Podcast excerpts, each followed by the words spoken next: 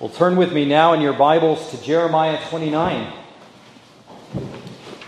Jeremiah chapter 29. This is one of those frightening chapters in the Bible. It is frightening because it is frighteningly misused in most of American Christianity. But it is also frightening because it promises us seasons of suffering. Jeremiah chapter 29.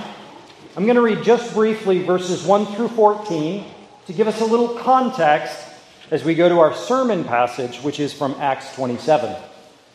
First, Jeremiah 29, 1 through 14. Hear now the word of the Lord. Now, these are the words of the letter that Jeremiah the prophet sent from Jerusalem to the remainder of the elders who were carried away captive, to the priests and the prophets, all the people whom Nebuchadnezzar had carried away from Jerusalem to Babylon.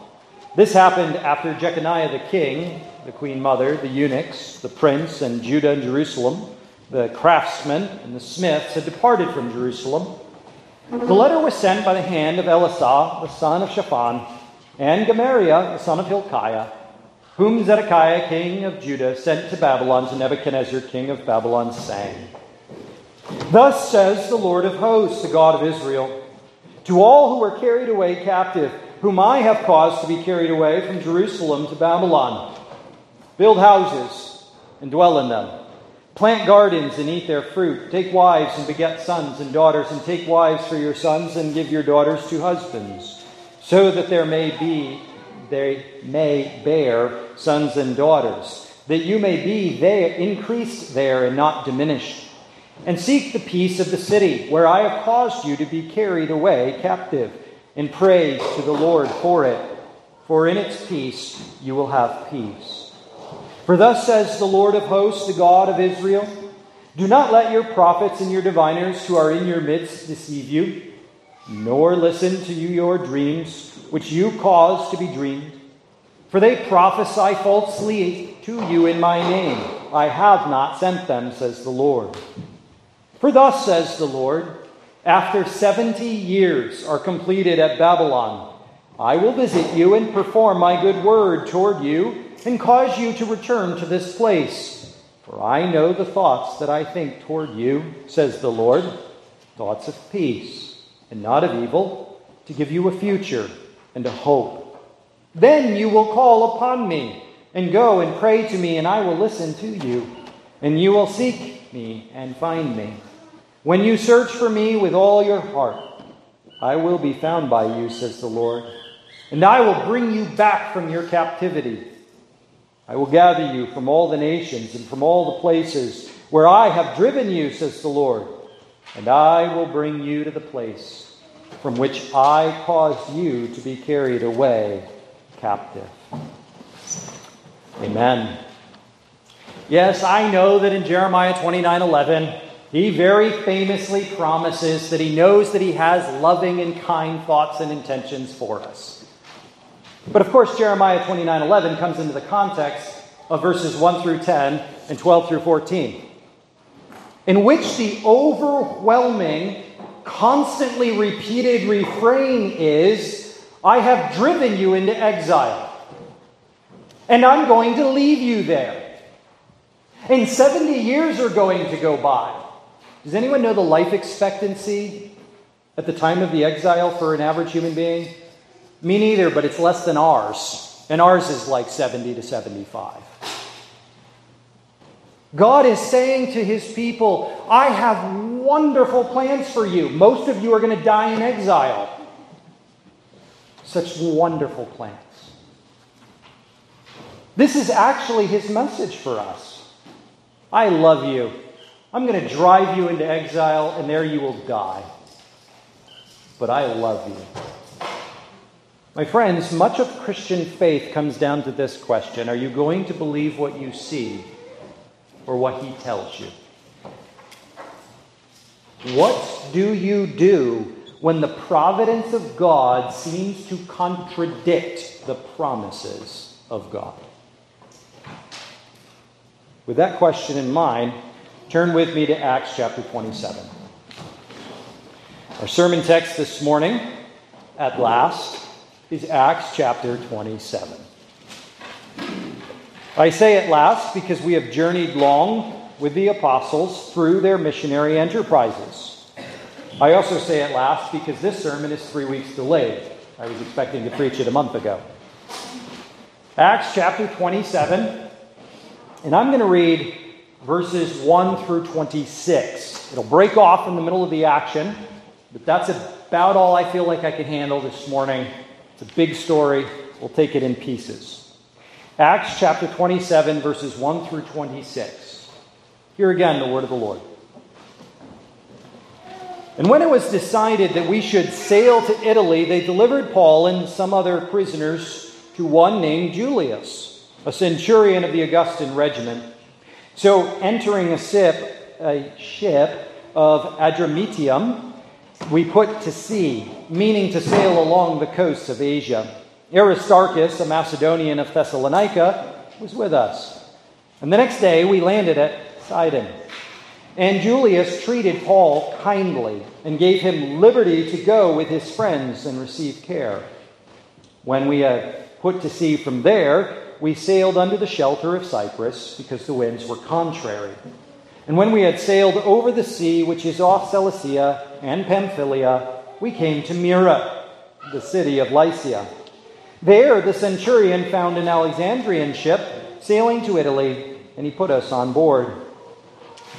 When we had sailed slowly many days and arrived with difficulty off Cnidus, the wind not permitting us to proceed, we sailed under the shelter of Crete off Salmone. Passing it with difficulty, we came to a place called Fair Havens, near the city of Lasea. Now, when much time had been spent and sailing was now dangerous because the fast was already over, Paul advised them, saying, Men, I perceive that this voyage will end with disaster and much loss, not only of the cargo and ship, but also our lives. Nevertheless, the centurion was more persuaded by the helmsman and the owner of the ship than by the things spoken by Paul. And because the harbor was not suitable to winter in, the majority advised to set sail from there also, if by any means they could reach Phoenix a harbor of Crete opening toward the southwest and northwest, and winter there. When the south wind blew softly, supposing that they had obtained their desire, putting out to sea, they sailed close by Crete. But not long after, a tempestuous headwind arose called Euroclydon. So when the ship was caught and could not head into the wind, we let her drive in running under the shelter of an island called Clauda, we secured the skiff with difficulty. When they had taken it on board, they used cables to undergird the ship. And fearing lest they should run aground on the Syrtis sands, they struck sail and so were driven. And because they were exceedingly tempest tossed, the next day they lightened the ship. On the third day, we threw the ship's tackle overboard with our own hands. Now, when neither sun nor stars appeared for many days, no small tempest beat upon us, all hope that we would be saved was finally given up. But after long abstinence from food, then Paul stood in the midst of them and said, Men, you should have listened to me and not have sailed from Crete and incurred this disaster and loss.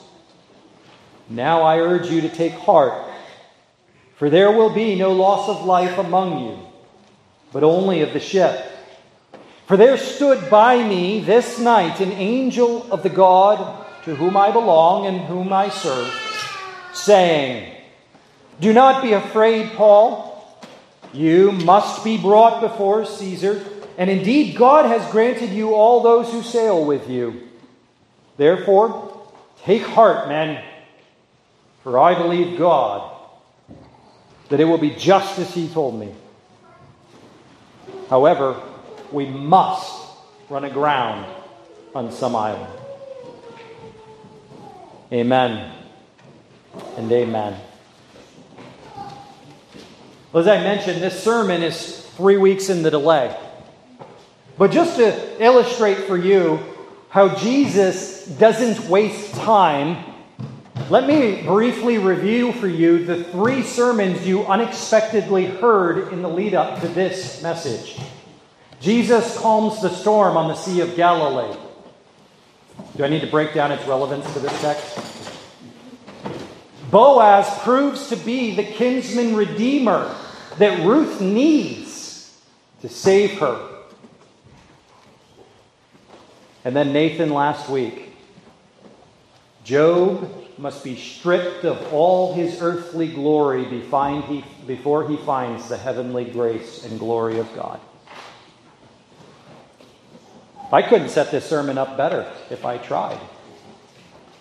Three unrelated, disconnected emergency sermons come racing into this pulpit. And Jesus goes, You'll need this one and this one and this one, and now you're ready for this one. He knows what he's doing.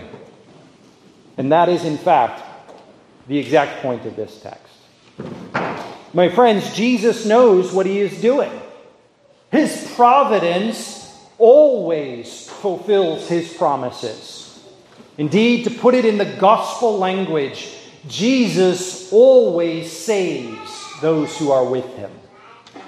Jesus always saves those who are with him. So, my friends, do not be afraid.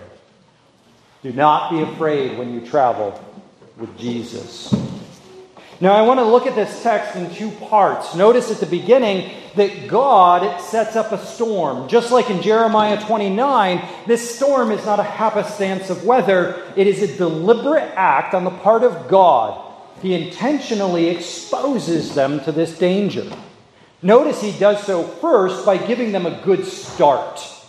It was decided in verse 1 that they should sail to Italy. You'll have to remember a full month ago how the Apostle Paul has been in prison in Caesarea for two years, watching the ship sail to Rome, and he's longing to be on them.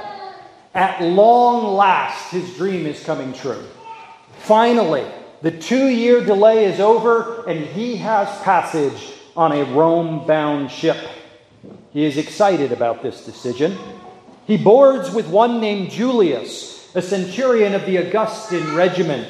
There were many Augustan regiments. It was an honor to be called an Augustan regiment, but it was an honor that was shared fairly widely among many regiments. And so we're not quite sure what that means, if anything. What is most important about Julius is found in verse 3 that he treated Paul kindly and gave him liberty to go to his friends when they stopped briefly at the city of Sidon. The city of Sidon is on the coast still connected to Paul's homeland. In fact, it's about the midway point between his birthplace in Tarsus and his upbringing in Jerusalem. Needless to say, Julius is taking a huge risk letting his prisoner wander free in the streets of Sidon, where the Apostle Paul probably has a bunch of friends and maybe even some family. Julius is a really nice guy. Julius trusts the Apostle Paul. They're off to a good start. Paul is going to go as a prisoner of Julius, but of all the Romans to be a prisoner of, this one's pretty good. This is a good start. But also, notice that they find a ship. I've dreaded pronouncing this word, and I ended up pronouncing it right, but I mispronounced the word ship. So, you win some, you lose some. Entering a ship of Adramyttium, that is a coastal hugging puddle jumper. This is like that little airplane that has one seat on one side and two seats on the other, and none of you want to be in it.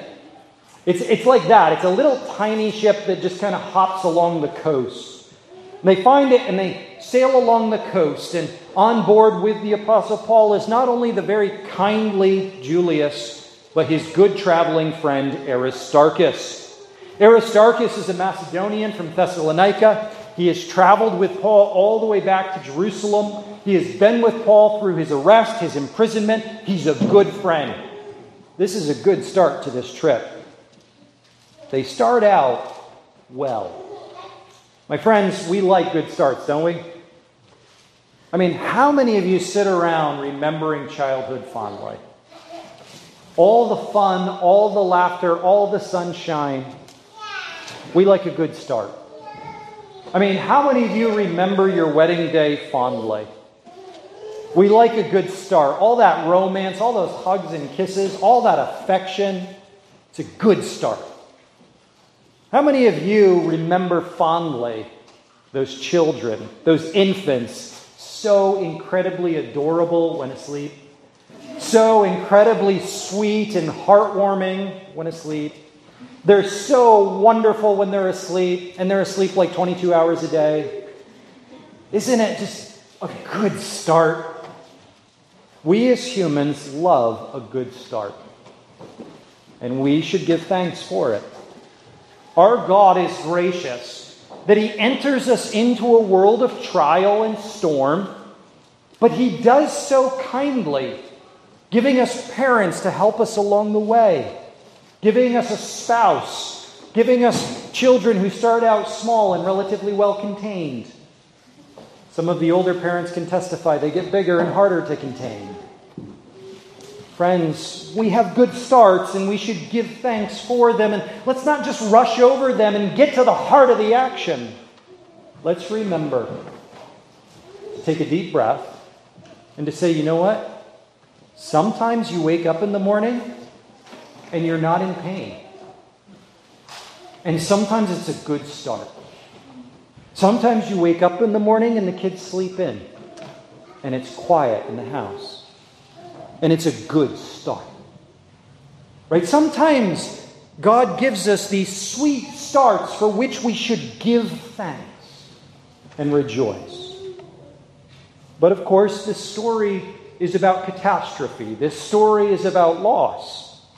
And so while we should stop and give thanks to God for our good starts, we should also notice that he immediately introduces a warning sign.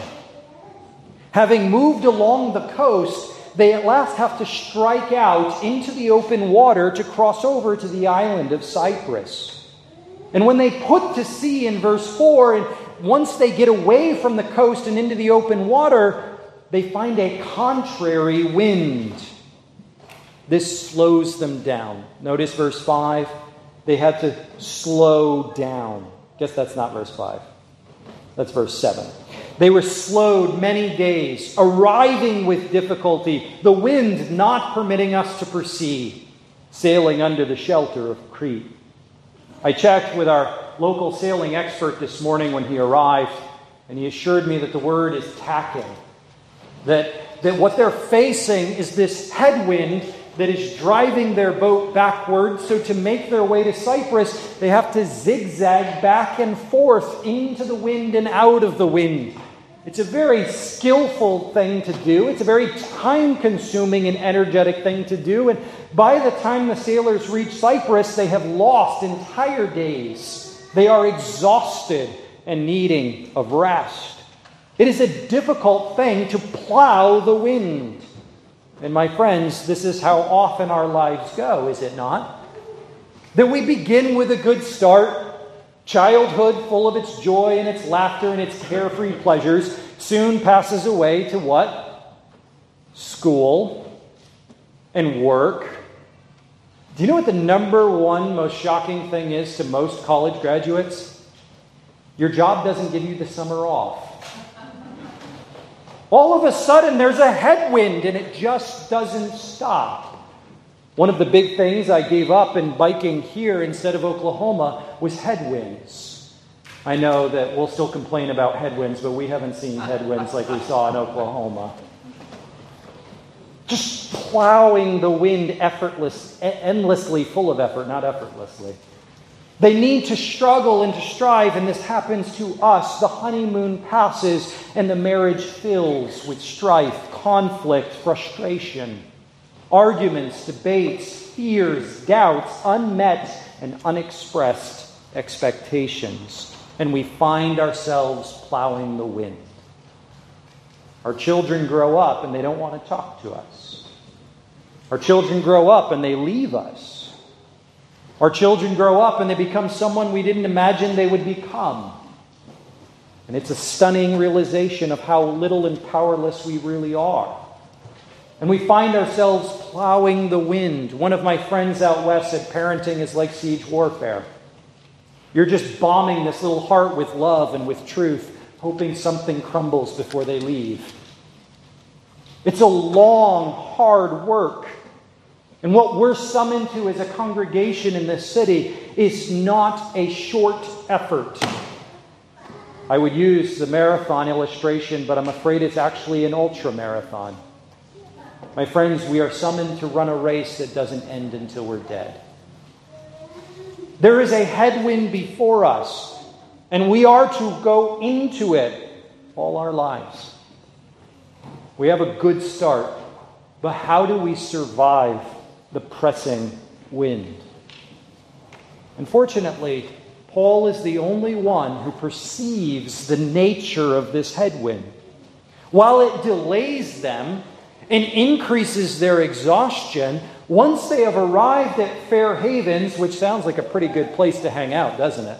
And they settle in at Fair Havens, very soon after, Paul advises them Men, it is far too late to sail.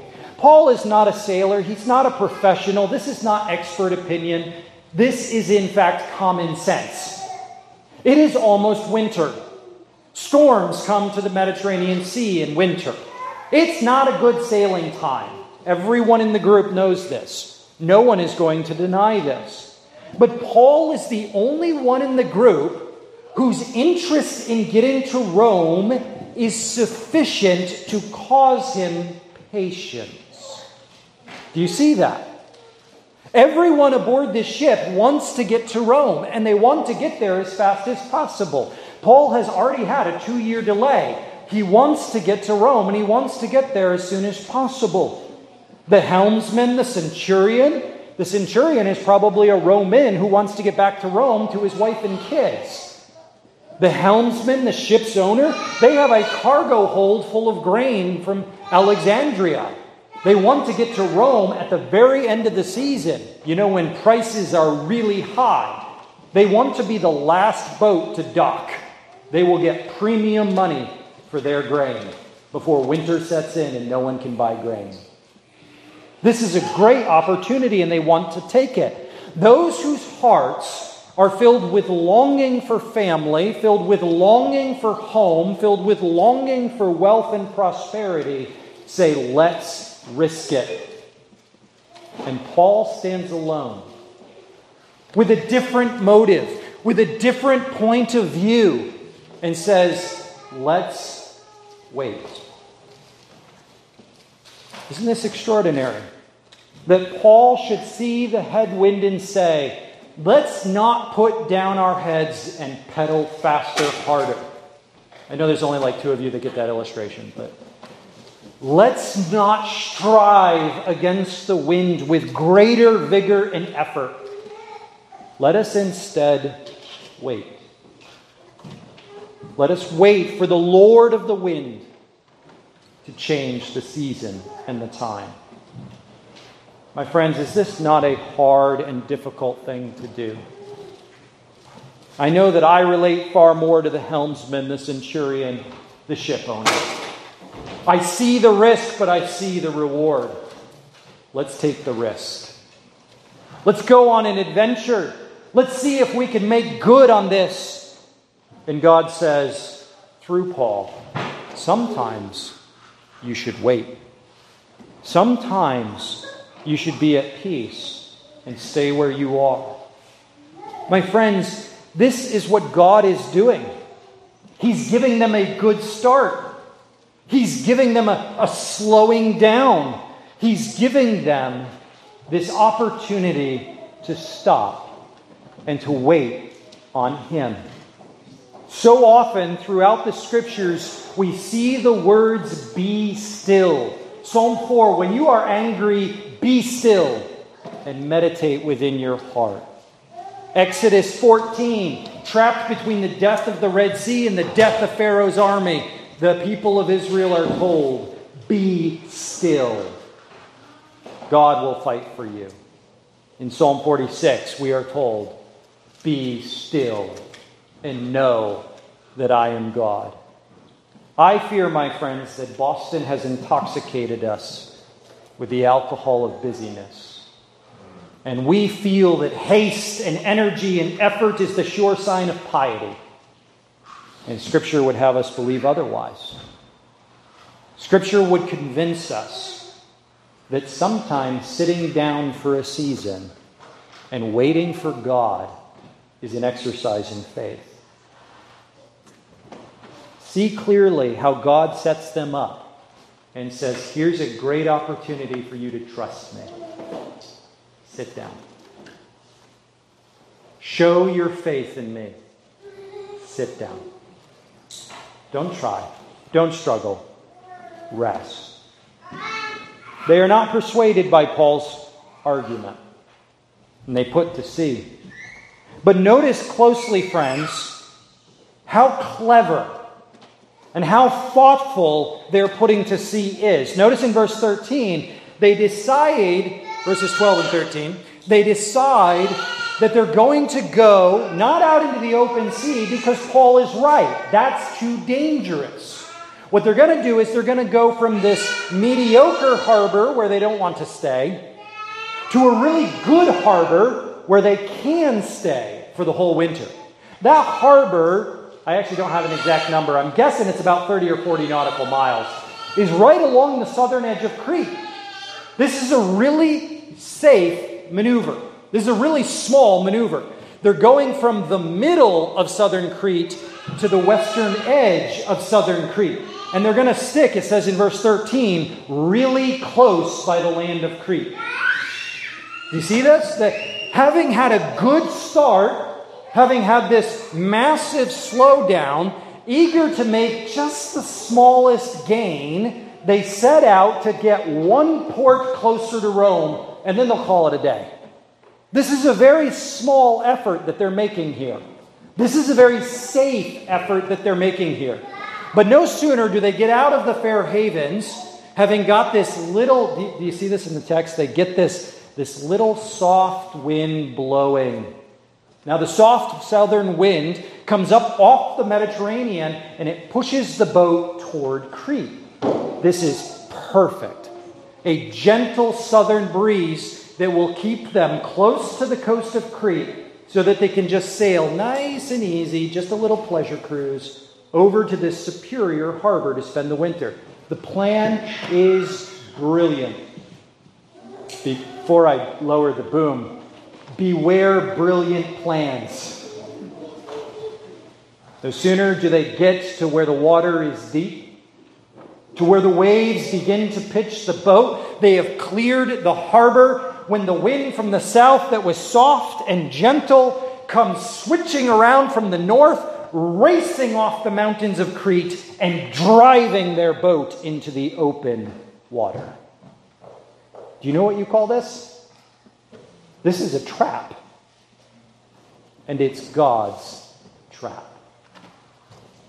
Do you remember what Topper told you three weeks ago about the Sea of Galilee? His disciples were terrified of that place. And what did Jesus say?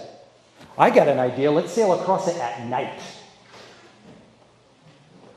Do you remember what Chris said about Ruth?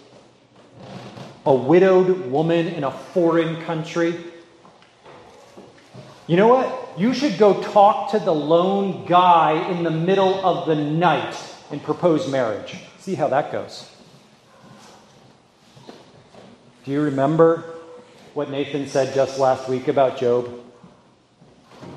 Satan appears among the children of God. And God looks at him and says, What are you up to? And he says, Oh, I'm roaming the earth to and fro. You know what First Peter adds to that line? Seeking someone to devour. With that idea in his head, God turns to Satan and says, Have you tried chewing on my servant Job? He's tasty.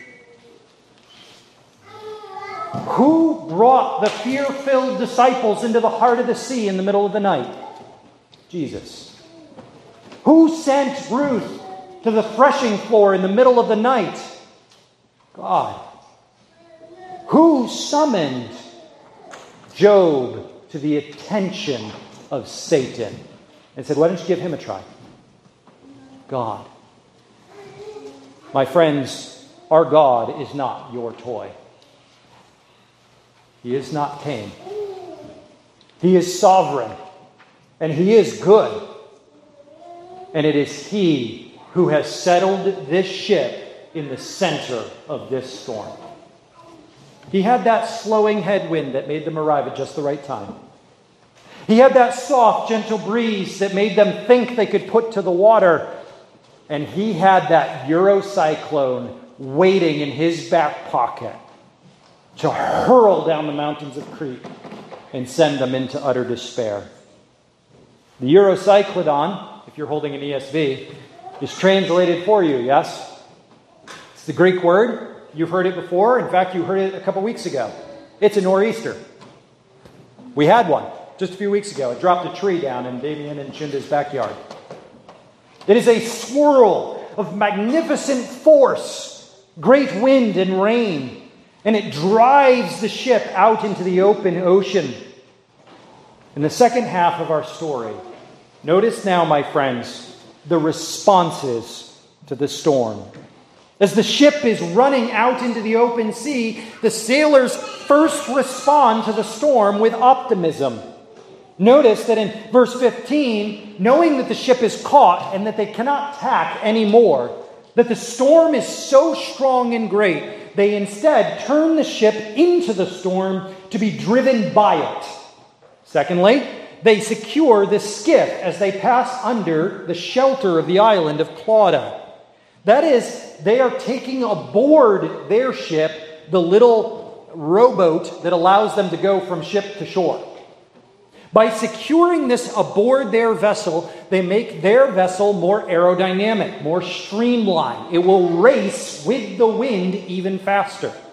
What is more, it will leave intact that ship, that little rowboat, so that when the day comes, they can escape from their ship in the rowboat. There is an optimism here. They expect to outrun the storm. They expect to stay at the front edge of the storm and to be pushed by it to safety. Likewise, verse 17, they take cables to undergird the ship, to strengthen and tighten the hull, that it would not leak and allow water through the boards. Also, so that it would be a stiff, sturdy, and strong bottom should they strike the Syrtis sands. And they strike the sail and wait. The Syrtis sands, how many of you know where the Syrtis sands are? They're the coast of North Africa. These sailors have just secured their ship for a cross of the Mediterranean Sea. They expect to successfully navigate the entire Mediterranean Sea and come safely to North Africa. This is an incredibly optimistic plan. They expect to survive this storm. They expect by skill and cunning and security and strength, they be able to sail through it and come safely to North Africa. And my friends, is it not often so with us? Is it not often the case that we respond to our storms in life in such a manner? Let me flex my muscles. Let me use my skill. With my winning, wisdom and my cunning, I shall bring together the solution to this problem. I know how to fix this. I will try harder. I will work more. I will plan better. Do you know what one of the most popular reading habits among evangelical Christians is right now? Productivity literature. How to be more efficient, how to be more productive. Isn't that funny? How to work harder, how to get more done. I don't decry it, I've actually read some of it myself and benefited from it. But my friends, let us recognize that our God does not steer us into the storms of life because he means for us to discover within us the skills and the strength that are necessary to overcome. He does not mean, like a good American, to bring out your best you. That's not his goal. And the sailors discover it tragically and quickly. You see, they very soon realize, verse 18, that this is not going to work. On the very next day, exceedingly tempest tossed, they lighten the ship. They take the extraneous cargo, they take the extra supplies, and they throw them overboard. That's cutting into the owner's profit. Next time he lands, he's going to have to buy all that stuff he just dumped into the ocean. That cuts into their likelihood of surviving a long journey. If they're at sea all the way to North Africa, they're going to need a pretty good supply of food and water. And they're giving it up. They are abandoning all their margin. And this is what we do, isn't it? We become overwhelmed by the trials of life, so what do we do? We fill the schedule more. Just a little more meeting, just a little more, stick it into the schedule. I've got time, let me give up this margin. We eat up the little time that we have. We give up our margin.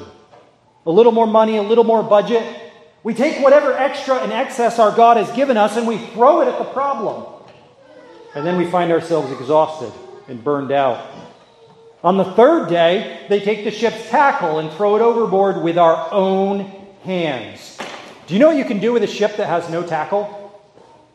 Nothing. Can't sail. The sails are in the ocean. Can't steer, the rudder's in the ocean. They have turned this into a floating wooden tub. They have abandoned their ability to manage the storm.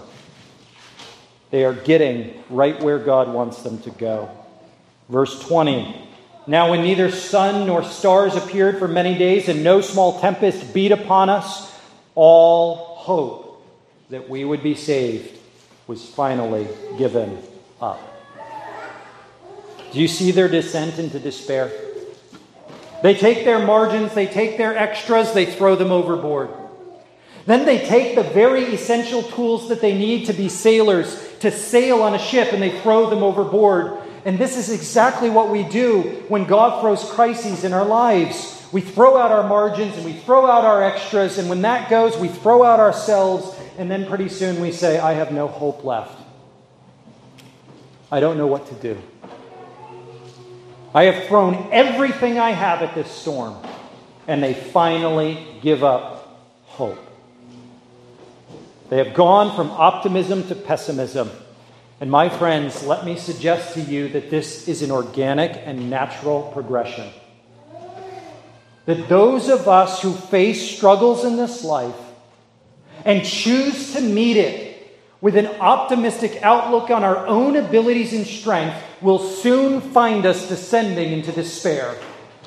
And those of us who find ourselves worried about our inability probably can trace ourselves back to a point in time where we chose to fight the storm by ourselves.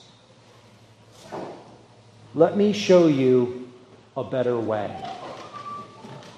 There is a third response to the storm not optimism, striving in strength and in skill, hoping for the distant shore, not pessimism, throwing everything overboard and abandoning hope.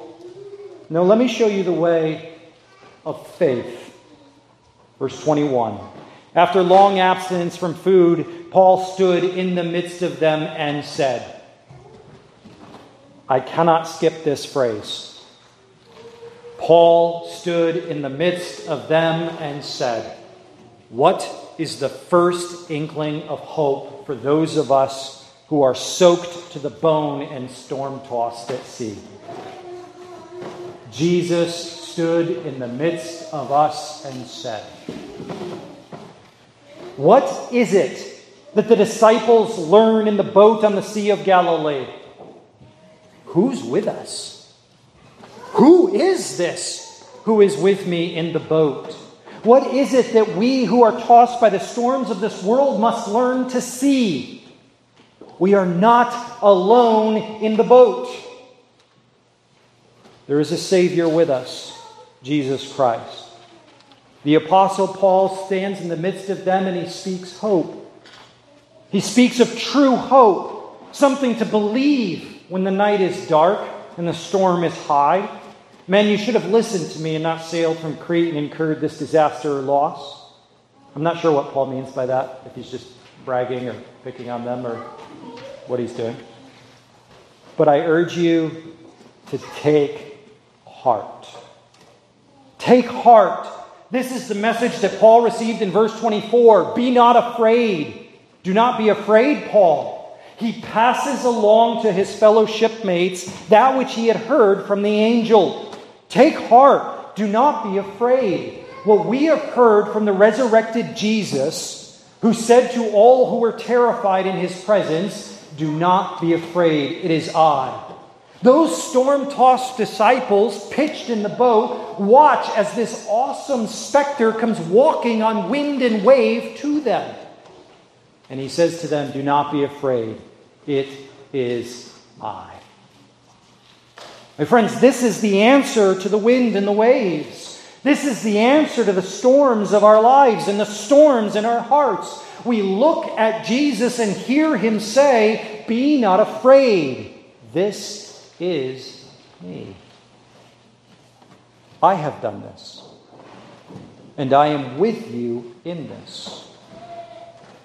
Paul promises them there will be no loss of life. Why? They'll lose the ship, but everyone will be saved. Why? Verse 24 the angel said to Paul, Be not afraid, Paul. You must be brought before Caesar, and indeed, God has granted you all those who sail with you. Why do everyone live on this boat? Because Paul has prayed for them, and God has granted them to him. You know what some of the sweetest words are that you can hear in all your storms? Someone walks up to you, the pastor walks up to you, your friend, your family, your spouse, and they say to you, I am praying for you. Do you know what Jesus in Acts 27 says? I am praying for you. You see, this is the extraordinary gospel that we have. A God who steers us intentionally into storms, only to put his arm around us and to say to us, I'm with you. A God who drives us with a mighty wind into the most hopeless of places, only to put his arm around us and say to us, I am praying for you. And you have been granted to me. Do you know that your Jesus prays for you? As much as you want your pastor to pray for you, as much as you want your friends and family to pray for you, my friends, far more take comfort in this. Your Jesus prays for you. Amen. He prays for you, and you have been granted to him. Take heart. Take heart.